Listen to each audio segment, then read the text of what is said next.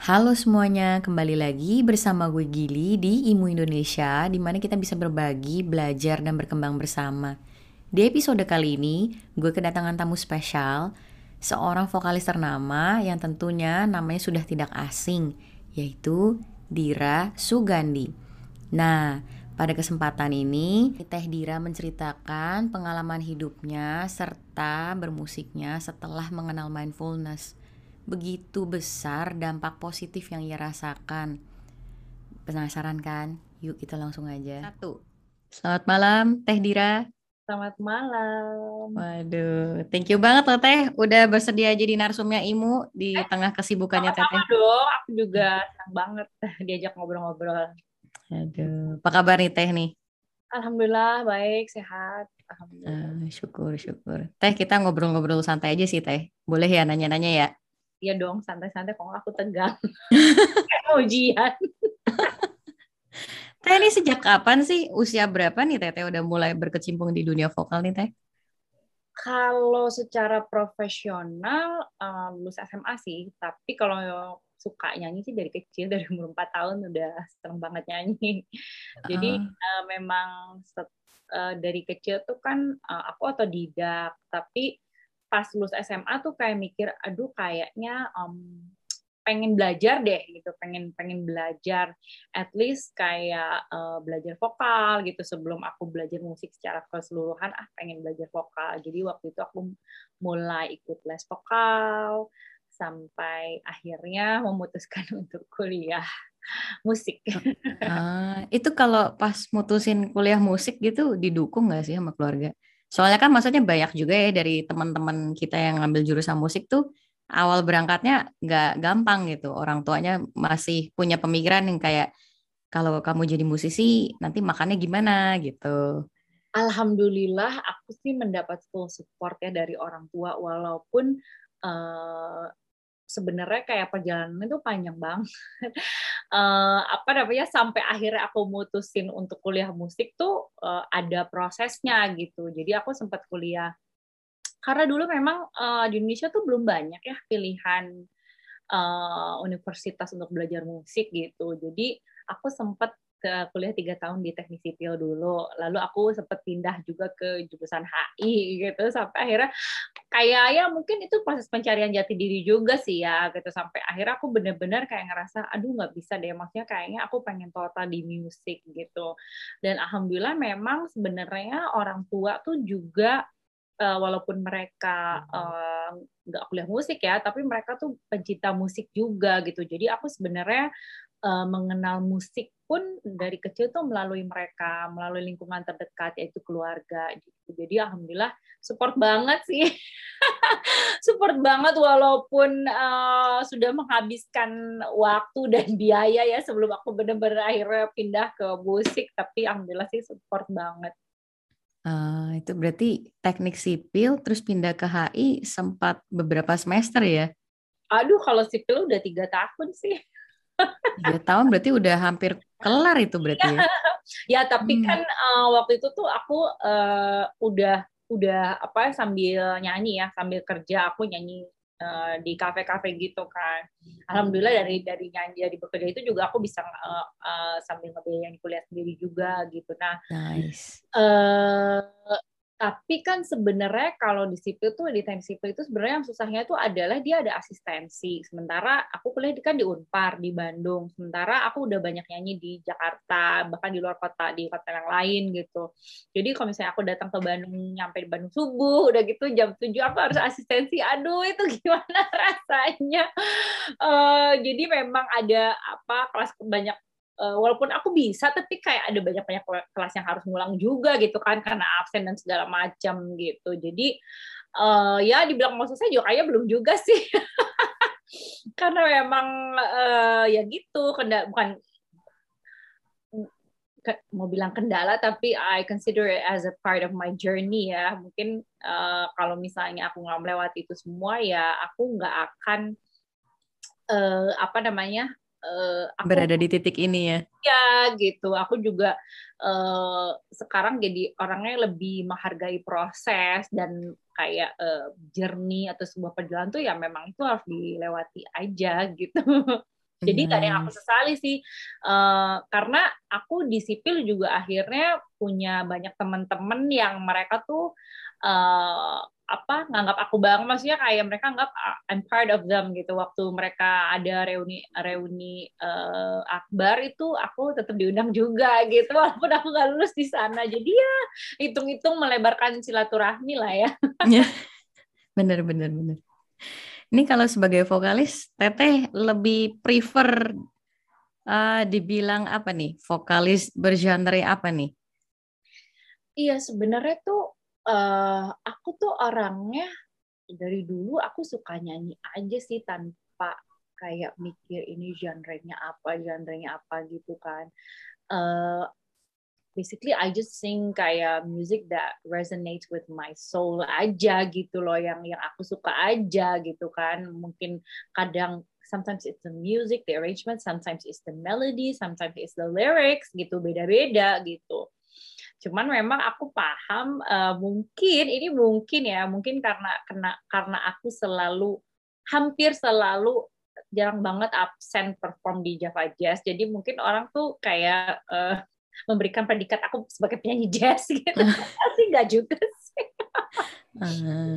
Justru aku kayaknya uh, masih harus belajar banget kayaknya untuk uh, jazz ya gitu. Walaupun memang uh, masuk ke dalam kategori musik yang kayak personal favorite itu kayak within the genre of kayak soul, R&B, and jazz ya harusnya memang ke situ gitu. Tapi kalau misalnya ditanya uh, pengen dikenal sebagai penyanyi apa sih? Penyanyi aja deh. Penyanyi aja deh. Bagus aja deh gitu. Apa pun musik yang dinyanyikannya. Gitu. Ah, sih sih. Tapi ini aku tarik balik sedikit. Jadi pas lagi kuliah dulu, pas ngambil apa uh, jurusan tuh vokal apa tuh teh kalau boleh tahu? Jadi gini, uh, waktu aku kuliah di Pelita Harapan itu jurusan musik itu kan angkatan pertama. Jadi memang dulu musik kontemporer itu belum ada. Jadi ah. klasik dan aku ambil uh, performance yaitu uh, majoring in vocal gitu. Vocal klasik. Iya. Wow. Aduh, itu berat banget sih. Wow. Wow. Berat Ini kalau sekarang disuruh nyanyi folk apa karya klasik masih bisa tuh? Uh, ya kemarin-kemarin baru-baru ini sih pernah sih nyanyi uh, memang permintaan kliennya dia kayaknya kliennya tuh memang suka musik klasik ya jadi dia memang khusus meminta aku dan Lea Simanjuntak untuk membawakan sebuah karya klasik Wow. Dan itu benar-benar, aduh harus inget-inget lagi ya pelajaran uh, masa kuliah yang sebenarnya tuh agak traumatis sih buat aku. Iya karena kan um, waktu itu tahun berapa ya? Maksudnya aku tuh kayak selama uh, belasan tahun aku kan nyanyi in the style of pop lah gitu karena pop itu kan sebenarnya popular music ya maksudnya. Yep.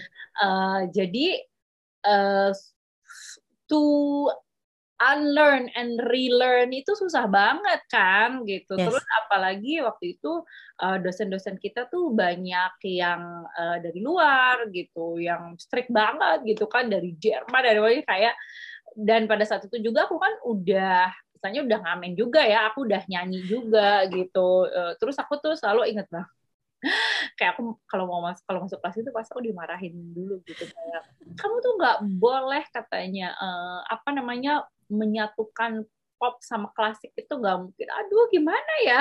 kan nggak mungkin aku harus pilih salah satu gitu. Tapi uh, alhamdulillah uh, dosen-dosen kita yang memang uh, dari Indonesia dan memang uh, apa namanya dosen di Pelita Harapan tuh sangat mengerti gitu ya kayak uh, ya mereka mendukung lah gitu walaupun aku ada ada ada gesekan-gesekan gitu dengan dosen-dosen mereka kayak ya udah nggak apa-apa Dira kayak uh, diterusin aja karena kita sebenarnya juga sangat mensupport uh, karir kamu juga di luar kampus gitu.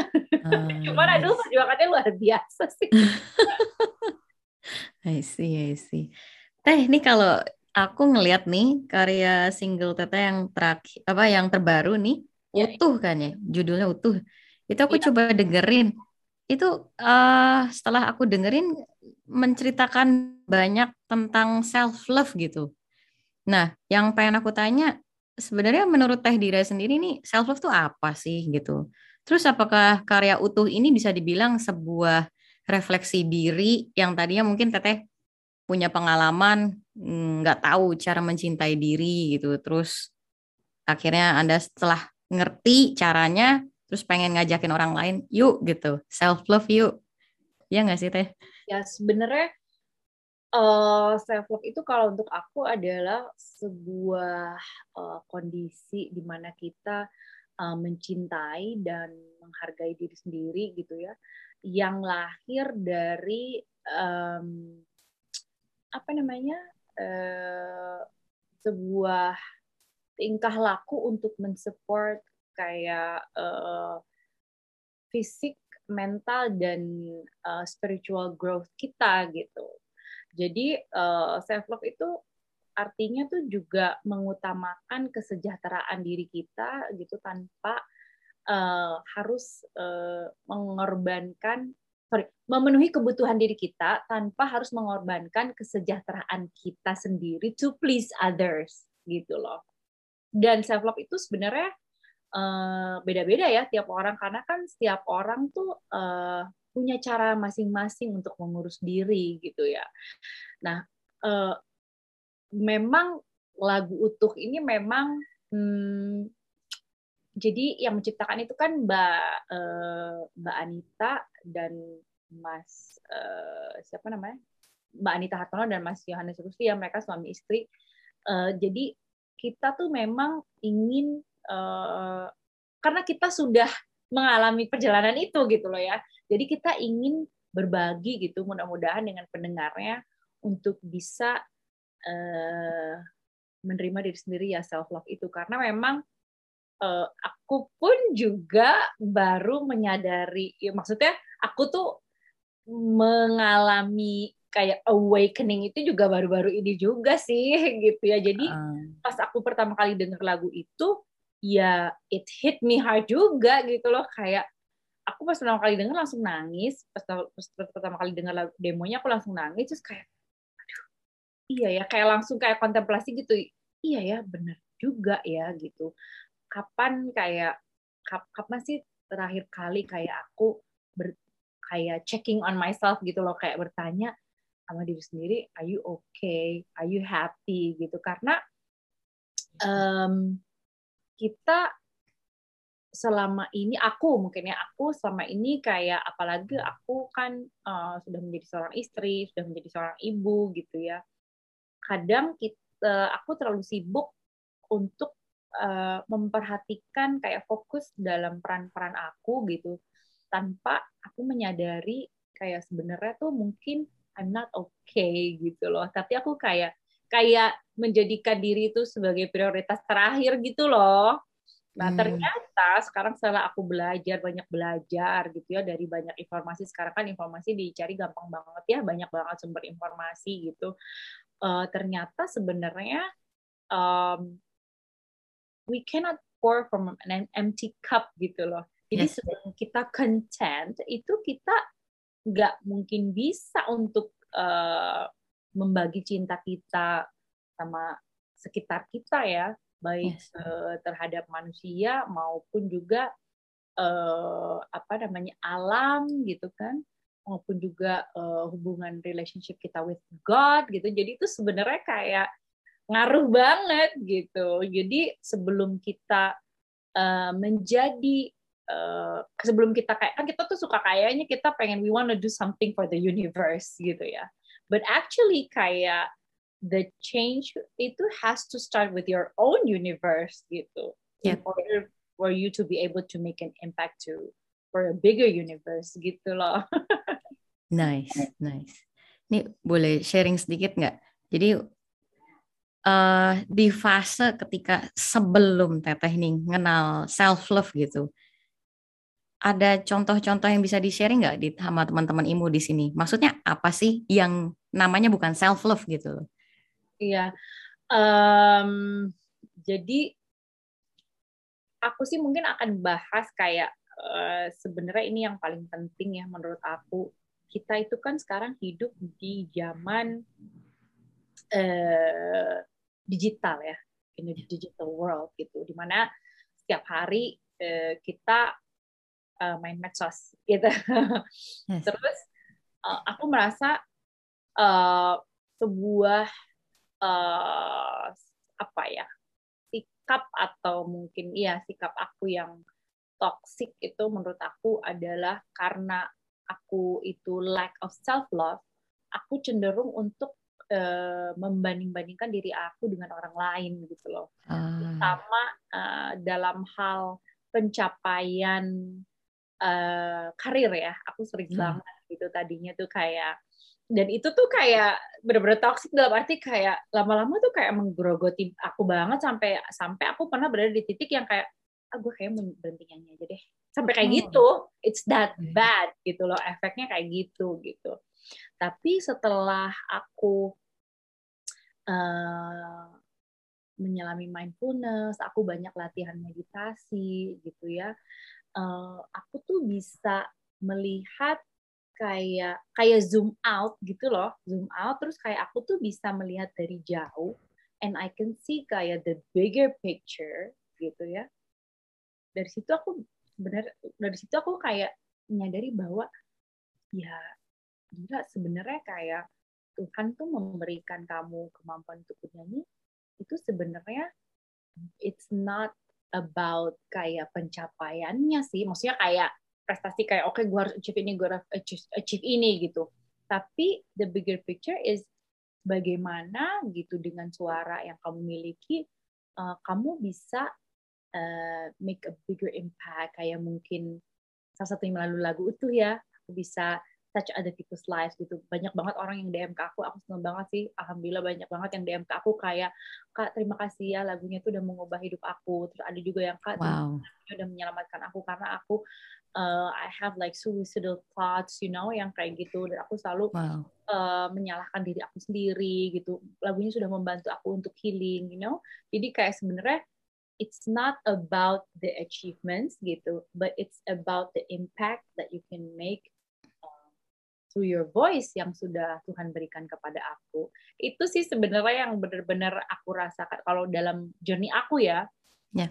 Yang berhubungan dengan karir kayak gitu banget sih dulu aku kayak banding-bandingin banget gitu dan sekarang uh, ketika aku sudah punya awareness itu, kesadaran penuh itu, aku bisa uh, I can actually be happy for others gitu loh di saat aku scrolling down my timeline di Instagram tuh di saat orang aku lihat penyanyi lain atau teman lain yang kayak oh dia uh, dia achieve this dia, dia achieve that or dia punya project ini. Aku tuh kayak bisa ikut senang gitu loh. Dan dan somehow kayak um, ketika aku felt that joy gitu ya ya energi aku kan kayak tambah baik.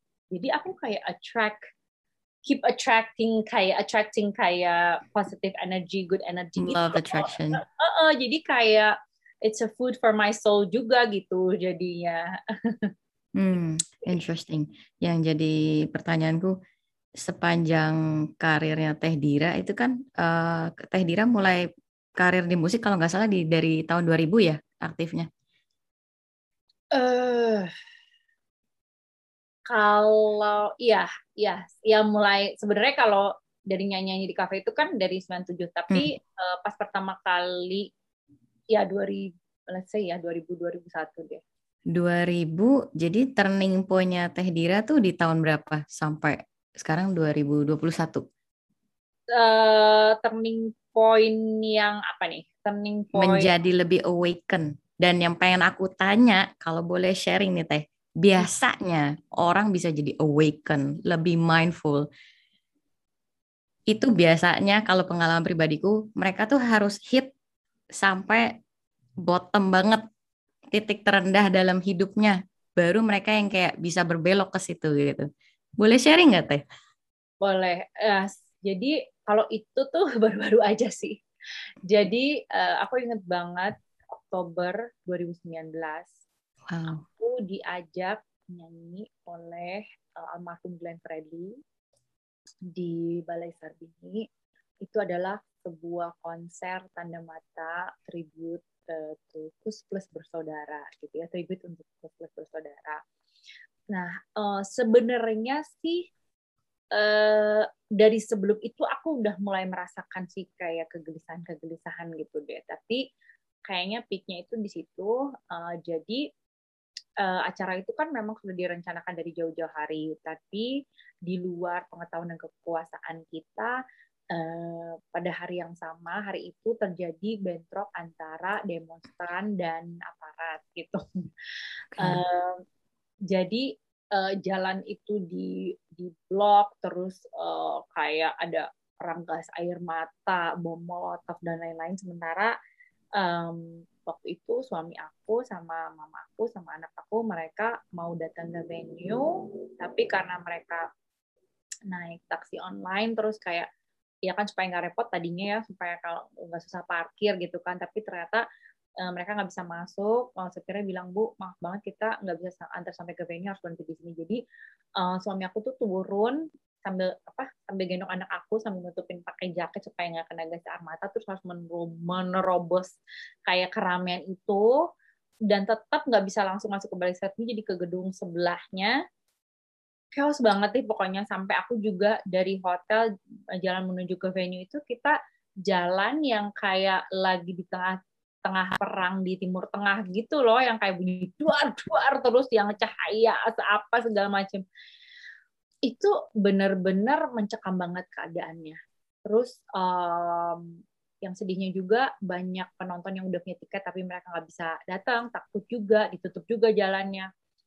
Terus yang titik juga waktu itu akhirnya mutusin untuk nggak perform karena uh, karena dia nggak mungkin harus jalan itu kan. Dari kan udah nggak bisa pakai mobil dan dia jalan pun nggak mungkin karena dia bilang dia baru operasi katarak kan takut matanya ada apa-apa. Jadi sedih banget sih kondisinya malam itu karena kita sebenarnya kan uh, ingin memberikan sebuah penghargaan ya kepada Kus Plus yang memang sudah berkontribusi banyak terhadap sejarah uh, permusikan Indonesia gitu. Tapi it had to end up like that tuh sedih banget. Terus aku merasa kayak uh, dari sebelum-sebelumnya tuh maksudnya kayak keadaan dunia tuh pada saat itu Indonesia juga waktu itu kan kayak lagi pilpres terus kayak dunia juga kayak banyak berita yang uh, troubling banget deh hmm. gitu ya dengan berita perang lah berita ini itu pusing banget kayaknya gitu ya. Nah di situ tuh kayak aku bener-bener ngerasa kayak oke okay, kayaknya aku perlu suatu uh, apa ya kayak shield untuk melindungi inner peace aku deh gitu. Kayaknya nggak bisa deh kayak gini terus gue bisa gila gitu kan terus aku ingat aku punya teman uh, guru yoga dia uh, mendalami meditasi dan dia mengajar meditasi gitu. Uh, terus aku mikir kayaknya maybe I should try gitu kan. Maybe I should try. Ya udah aku menghubungi dia dan aku bilang uh, bahwa aku kayaknya aku pengen aku perlu belajar meditasi. Ya udah ayo teh gitu. Jadi aku datang ke rumahnya private. Dan aku hanya bila hanya bisa bilang hanya bisa sharing how um, meditation has changed my life completely sih. Dan cara aku memandang hidup cara aku menjalani hidup cara cara aku menghadapi segala sesuatu uh, jadi berubah banget sih alhamdulillah. Nice. Uh, baru-baru ini aja padahal. Wow nice nice.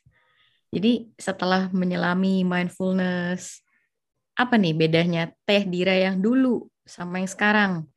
Apa ada juga nggak perbedaan ketika teteh menyanyi gitu? Karena kan setauku menyanyi itu kan diperlukan penghayatan ekspresi diri yang benar-benar deep gitu kan. Ya. ada nggak bedanya teh? Sebenarnya waktu aku datang ke guru aku itu dia bilang kayak gini teh teteh tuh sebenarnya udah tahu sih tujuan teteh mau ke mana.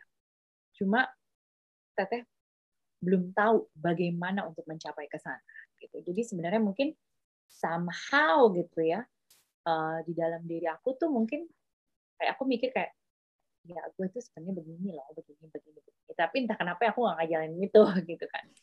Nah Eh, kalau mungkin ditanya ke orang-orang yang mengenal aku udah lama, mereka tuh pasti akan bilang kalau aku tuh dulu orangnya reaktif banget. Ah. Reaktif banget. Aku dulu orangnya uh, ambisius banget gitu ya. Um, and and and I always feel kayak aku tuh selalu hidup dengan pace yang cepat dan kayak kayak selalu kayak apalagi nih apalagi gitu loh kayak kalau misalnya kalau misalnya aku nggak melakukan sesuatu tuh I feel useless gitu loh kayak aku merasa ah. nggak berguna gitu loh um, ya sebenarnya sih mungkin harus tanya ke orang lain juga ya tapi kayak gini loh waktu aku datang ke guru aku itu kan aku nanya kayak gini kita bisa nggak sih sebenarnya kayak uh, karena aku juga baru tahu sekarang juga ternyata aku tuh seorang empath juga gitu. Jadi aku gampang banget kalau misalnya energi orang gimana tuh pasti kerasa ke aku. Terus aku bilang, aku nanya bisa nggak sih kita um, tidak terpengaruh oleh energi orang? Terus guru aku bilang bisa banget. Bahkan kita bisa menularkan energi positif kita ke orang. Nah, pas pas awal tuh kayak aku oh iya lah ya mungkin ya mungkin kayak masa sih gitu ya. Tapi ternyata setelah aku jalani yang aku nggak sangka suatu hari tuh suami aku bilang kayak aku nggak pernah nyuruh nyuruh dia loh dia kayak aku kok kayaknya merasakan kamu berubah ya semenjak kamu nice dia bilang uh, dia bilang aku merasakan uh, kayak energi kamu tuh lebih positif kayak aura kamu lebih positif. Jadi kayaknya aku mau juga deh belajar. Jadi akhirnya suami aku akhirnya meditasi juga gitu. Padahal aku nggak nyuruh dia. Ya itu tadi yang aku bilang mungkin uh, sekarang tuh aku udah bisa alhamdulillah aku uh, sudah lebih bisa. Aku masih latihan terus ya. Aku sudah lebih bisa mengontrol emosi aku gitu ya. Dan memilih reaksi apa yang aku uh, ingin keluarkan gitu dalam menghadapi segala sesuatunya aku jadi udah nggak reaktif lagi dan aku selalu uh, bisa melihat itu tadi aku bilang aku selalu bisa zoom out dan melihat bigger picture kayak uh, of course kalau kalau kita udah bisa kayak gitu tuh kita uh, kita jadi less judgmental ya. Uh, yes. Kalau misalnya kita melihat apa pun gitu ya, misalkan sebenarnya ini aku juga aku alami hari ini gitu ya, kan ada ada ya kalau di WhatsApp grup tuh ya ada aja orang yang seneng mungkin sebenarnya nah ini aku juga melihatnya lagi mungkin aku mencoba untuk mengerti dia gitu ya. Mungkin dia orang yang tipenya sebenarnya dia kayak mereka sebenarnya suka uh, make conversations gitu. Tapi aku melihatnya dia tuh jadi kayak uh, kayak berita-berita yang kontroversial tuh dia kayak ah. lalu share gitu loh. Hmm. Jadi kan rame kan grup kan gitu. Nah, kalau aku yang dulu mungkin tapi ya aku juga bisa lihat wah kayak kita baca berita yang nggak enak gitu kayak ke trigger kan gitu. Yes. Tapi kalau sekarang tuh aku bisa tunggu dulu gitu ya tunggu dulu aku bisa lihat dulu oke okay, kita cari dulu beritanya kebenarannya seperti apa gitu kan terus pada saat aku klik beritanya gitu itu kan memang namanya media tuh pasti mereka bikin judul atau clickbait juga kan. Maksudnya yang yang memancing kita supaya gitu kan. Maksudnya yang heboh. Terus aku baca beritanya sebenarnya ini biasa aja sih. Maksudnya kayaknya kita kayaknya nggak perlu juga menyikapinya dengan terus emosi. emosi.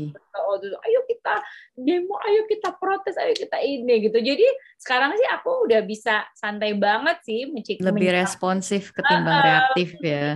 Segala hmm. sesuatu kayak nah, aku merasa ini bukan sesuatu yang uh, uh, patut untuk diributkan gitu bahkan tapi aku juga tidak terus menjadi mengkoreksi orang itu juga di grup gitu karena aku mikir juga it's it's not my job gitu loh dalam kalau dalam mindfulness itu kan ada uh, hukum yang 95% versus 5% itu loh.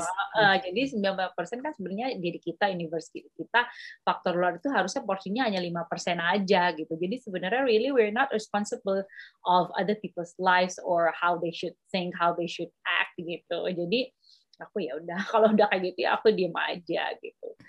Terus um, itu ya, jadi aku bisa bisa selalu bisa uh, zoom out dan melihat uh, segala sesuatu itu dari jauh gitu nggak dari deket. Kayak misalnya uh, aku juga kan suka suka nonton juga tuh saat guru ya.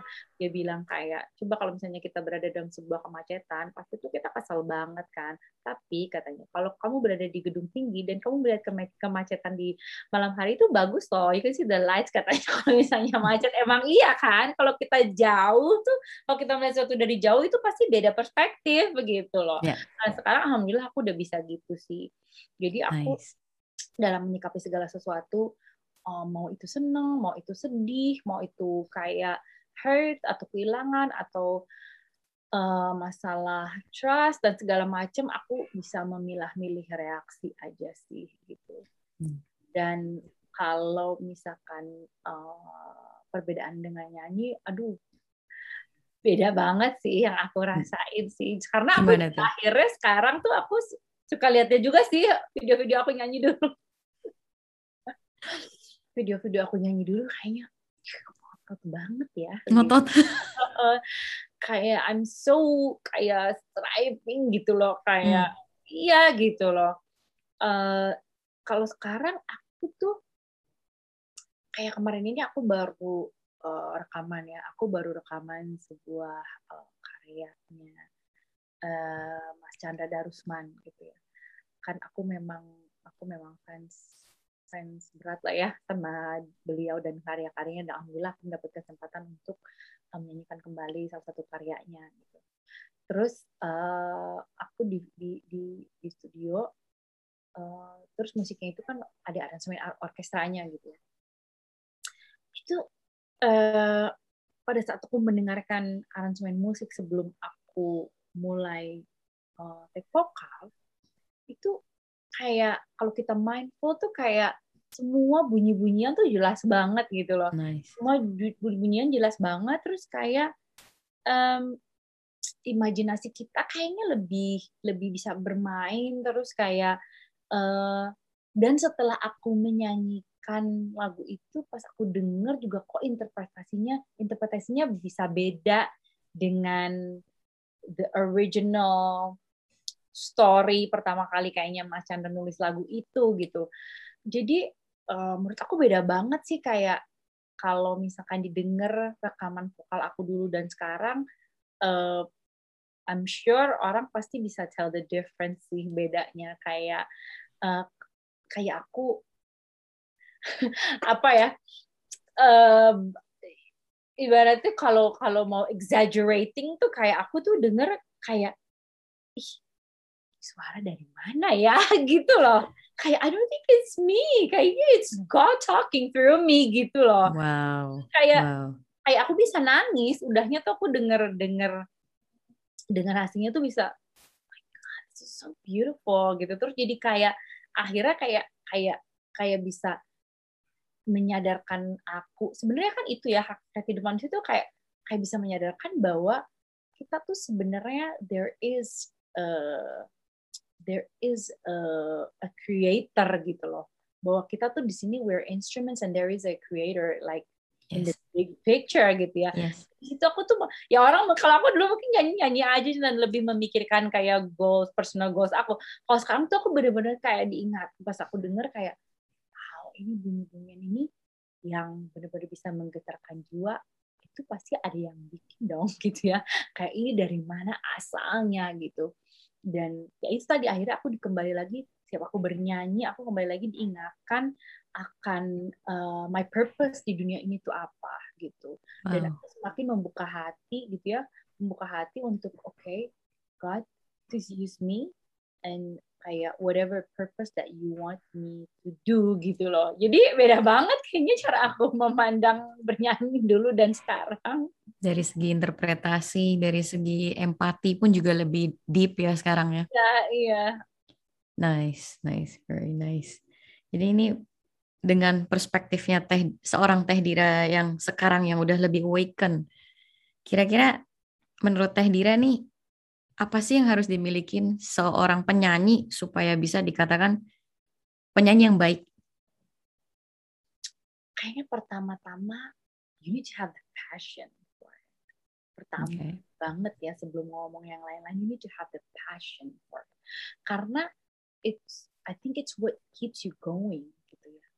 Karena talent without passion ya menurut aku sih ya bukannya bukannya percuma ya tapi uh,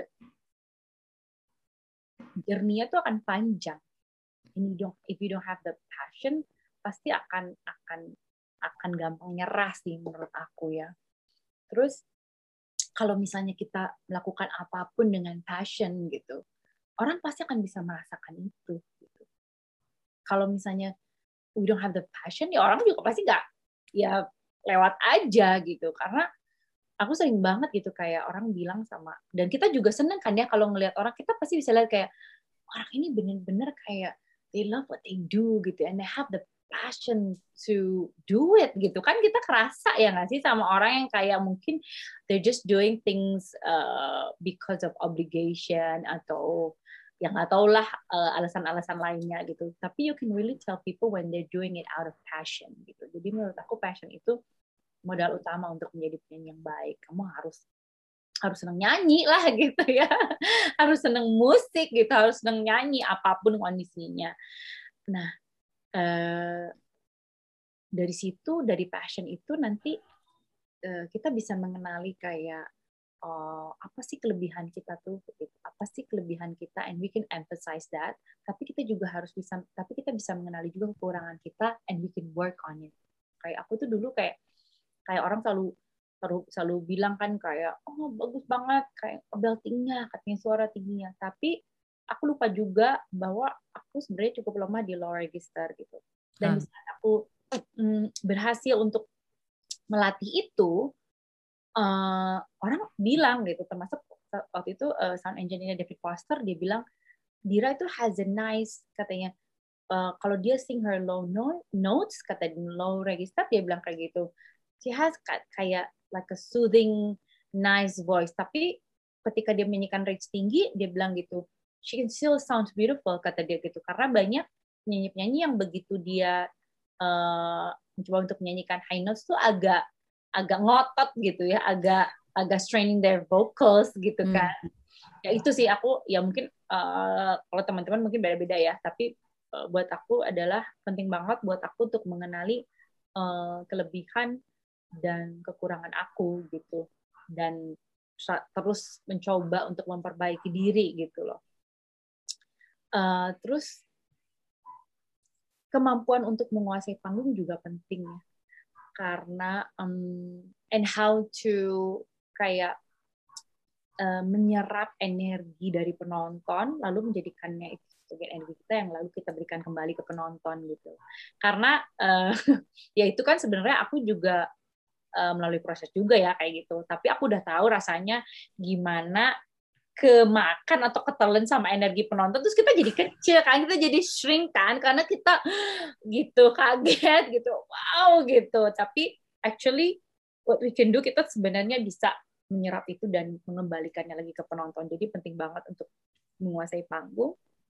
Dan yang terakhir adalah uh, kita harus paham banget kayak apa sih yang ingin kita coba sampaikan ke audience gitu? Karena kalau misalnya kita lost kita nggak tahu penonton sih nggak akan bisa they will not be able to feel apa yang kita nyanyiin gitu.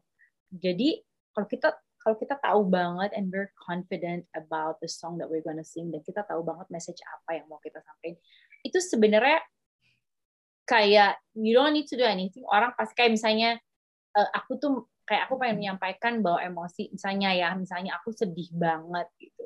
Aku sedih banget and all the emotions aku pengen semua kayak penonton tuh ngerasain. Itu nggak sedikit yang penonton yang ikut nangis gitu loh. Karena they can actually feel kayak the pain or the loss gitu kan. Or the sadness gitu. Jadi menurut aku kita juga ya itu harus kita tahu harus paham banget apa yang ingin kita sampaikan ke penonton gitu jadi kita harus menguasai lagu juga gitu ya makanya waktu aku kuliah di Pelita Harapan tuh kan lagu-lagu klasik tuh banyak yang berbahasa asing seperti bahasa Italia, Jerman itu harus ngerti dulu. Gimana kamu katanya mau nyampe message kalau kamu nggak ngerti artinya? Aduh, Batia dia di bawahnya tuh liriknya ditulis Inggris atau bahasa Indonesia. Oke, okay, nice. nice. Wow. Oke, okay, Teh Dira nih uh, ada wejangan nggak nih kira-kira untuk teman-teman IMU di sini kalau mereka juga ingin belajar lebih baik lagi, terus bisa ngikutin jejak kesuksesannya Teh Dira nih? Um, iya, sebenarnya ya uh, apa pun ya kayak profesi kita dalam hidup ini gitu, apa pun yang kita lakukan dalam hidup ini, menurut aku tuh ada tiga hal penting sih. Yang pertama uh, kita harus memahami dulu kayak mengenal kayak mengenal hakikat diri kita gitu loh dan keberadaan kita di dunia ini gitu ya. Ini itu akan menjadi akan memberikan fondasi bagaimana kita memandang dunia gitu kan. Mem, mem, me, penilaian kita terhadap segala sesuatu deh di dunia ini. Yang kedua, kita harus uh, mengenal tujuan diri kita hadir di dunia ini tuh apa purpose ya. Tapi hmm. sebenarnya purpose it's not something that we can decide. Purpose is given gitu. Jadi kita harus bisa hmm, dalam proses itu kita harus bisa uh, mengenali atau pada akhirnya mem memahami sebenarnya uh, tujuan tujuan kita dilahirkan di dunia ini itu sebenarnya untuk apa gitu ya. Itu yang sulit ya. Iya, supaya kita bisa memberikan yang terbaik ya kan kalau kita tahu uh, kita di mana gitu ya apa yang kita harus lakukan kan kita bisa memberikan yang terbaik kita bisa uh, optimize gitu kita bisa optimalkan di situ gitu ya. dan dan kita uh, bisa berbahagia gitu kan di saat kita bisa mem, apa melakukan yang memberikan yang terbaik kita bisa berbahagia terus kita bisa puas dan juga kita bisa bisa lega gitu loh ya nggak sih nggak nggak kayak Yes. Nantinya Indian kita nggak wondering or kita nggak menyesal, nggak ada yang kita sesali lah gitu. Mm-hmm. Terus yang ketiga, selain itu kita juga harus mengenal kayak tujuan besar kehidupan ini. Secara keseluruhan ya, keterkaitan kita satu sama lain. Karena kan kita nggak hidup di dunia ini sendiri gitu loh.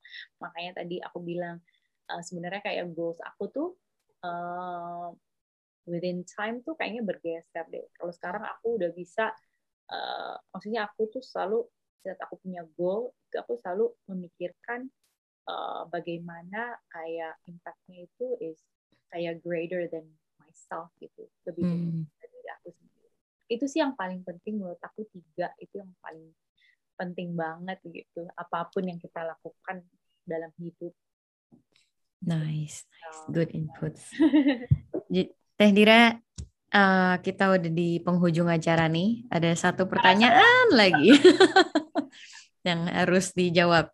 Ya, ya. Nih, apa nih impian seorang Teh Dira Sugandi ke depannya? Impian. Aduh, banyak ya kalau bicara soal mimpi ya.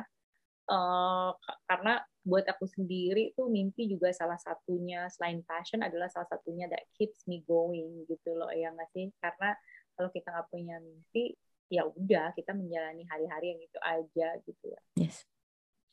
Uh, sebenarnya mimpi aku adalah um,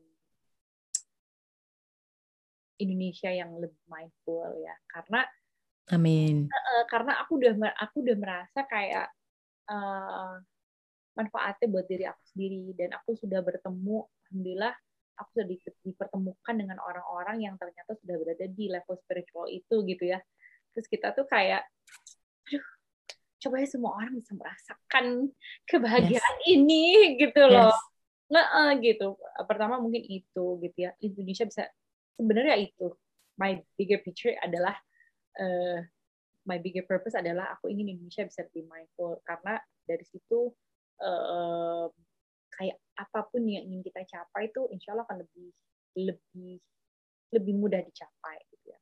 Termasuk salah satunya aku ingin uh, Indonesia tuh kita tuh sebenarnya luar biasa ya, bukan hanya dari masalah uh, alamnya maupun keberagaman keberagaman uh, budayanya gitu ya. Tapi sebenarnya dari human resources itu kita luar biasa juga ya dari SDM-nya.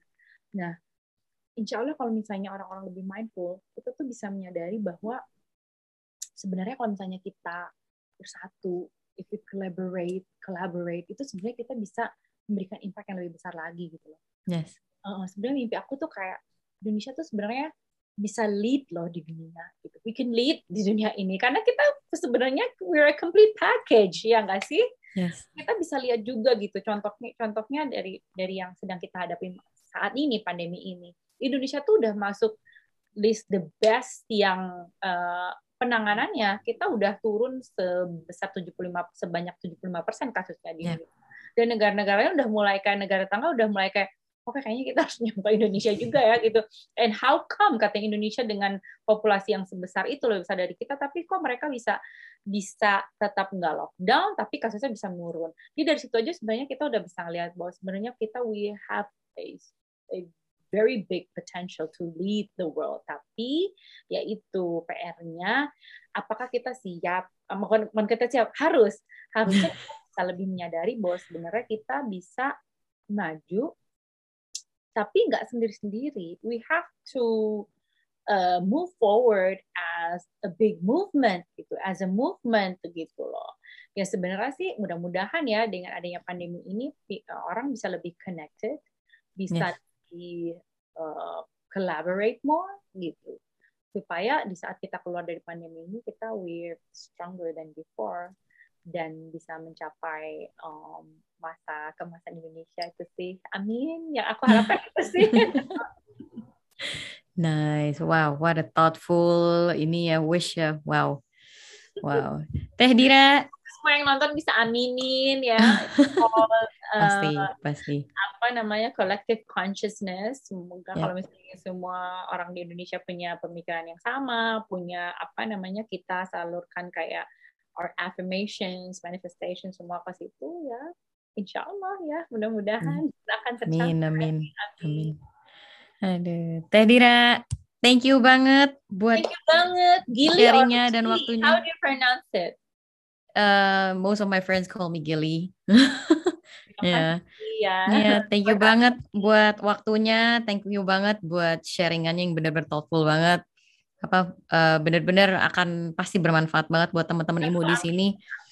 Teh, misalnya temen apa teman-teman ibu nanti nanya Gil mau dong ngobrol sama Teh Dira misalnya pengen uh, mungkin uh, tanya-tanya tentang dunia pervokalan atau mungkin tanya tentang dunia tentang mindfulness bisa hubungin Teteh ke mana nih Teh? Bisa hubungi aku ke mana ya? Ke mana aja sih? bisa Ada Insta apa Instagram account atau apa? Ya ke Instagram biasanya banyak kok yang DM Instagram aku sama Dira Sugandi bisa okay. DM aja ke aku. Boleh nih ya Teh ya buat teman-teman ya. Boleh boleh. Oke oke kalau gitu Teh sekali lagi thank you banget buat waktu dan sharingannya. Mudah-mudahan tetap sehat, tetap sukses dan impiannya mudah-mudahan akan tercapai soon. Amin amin. Okay. Terima kasih untuk teman-teman Imu Indonesia yang telah menonton podcast kali ini. Jangan lupa tekan tombol like dan subscribe. Apabila merasakan manfaatnya, silahkan di-share. Dan apabila teman-teman Imu Indonesia ingin mengikuti perkembangan kami, bisa di Instagram at imu underscore Indonesia. Juga bisa di Facebook page kita, Intelligence and Music. Sampai jumpa kembali di episode berikutnya.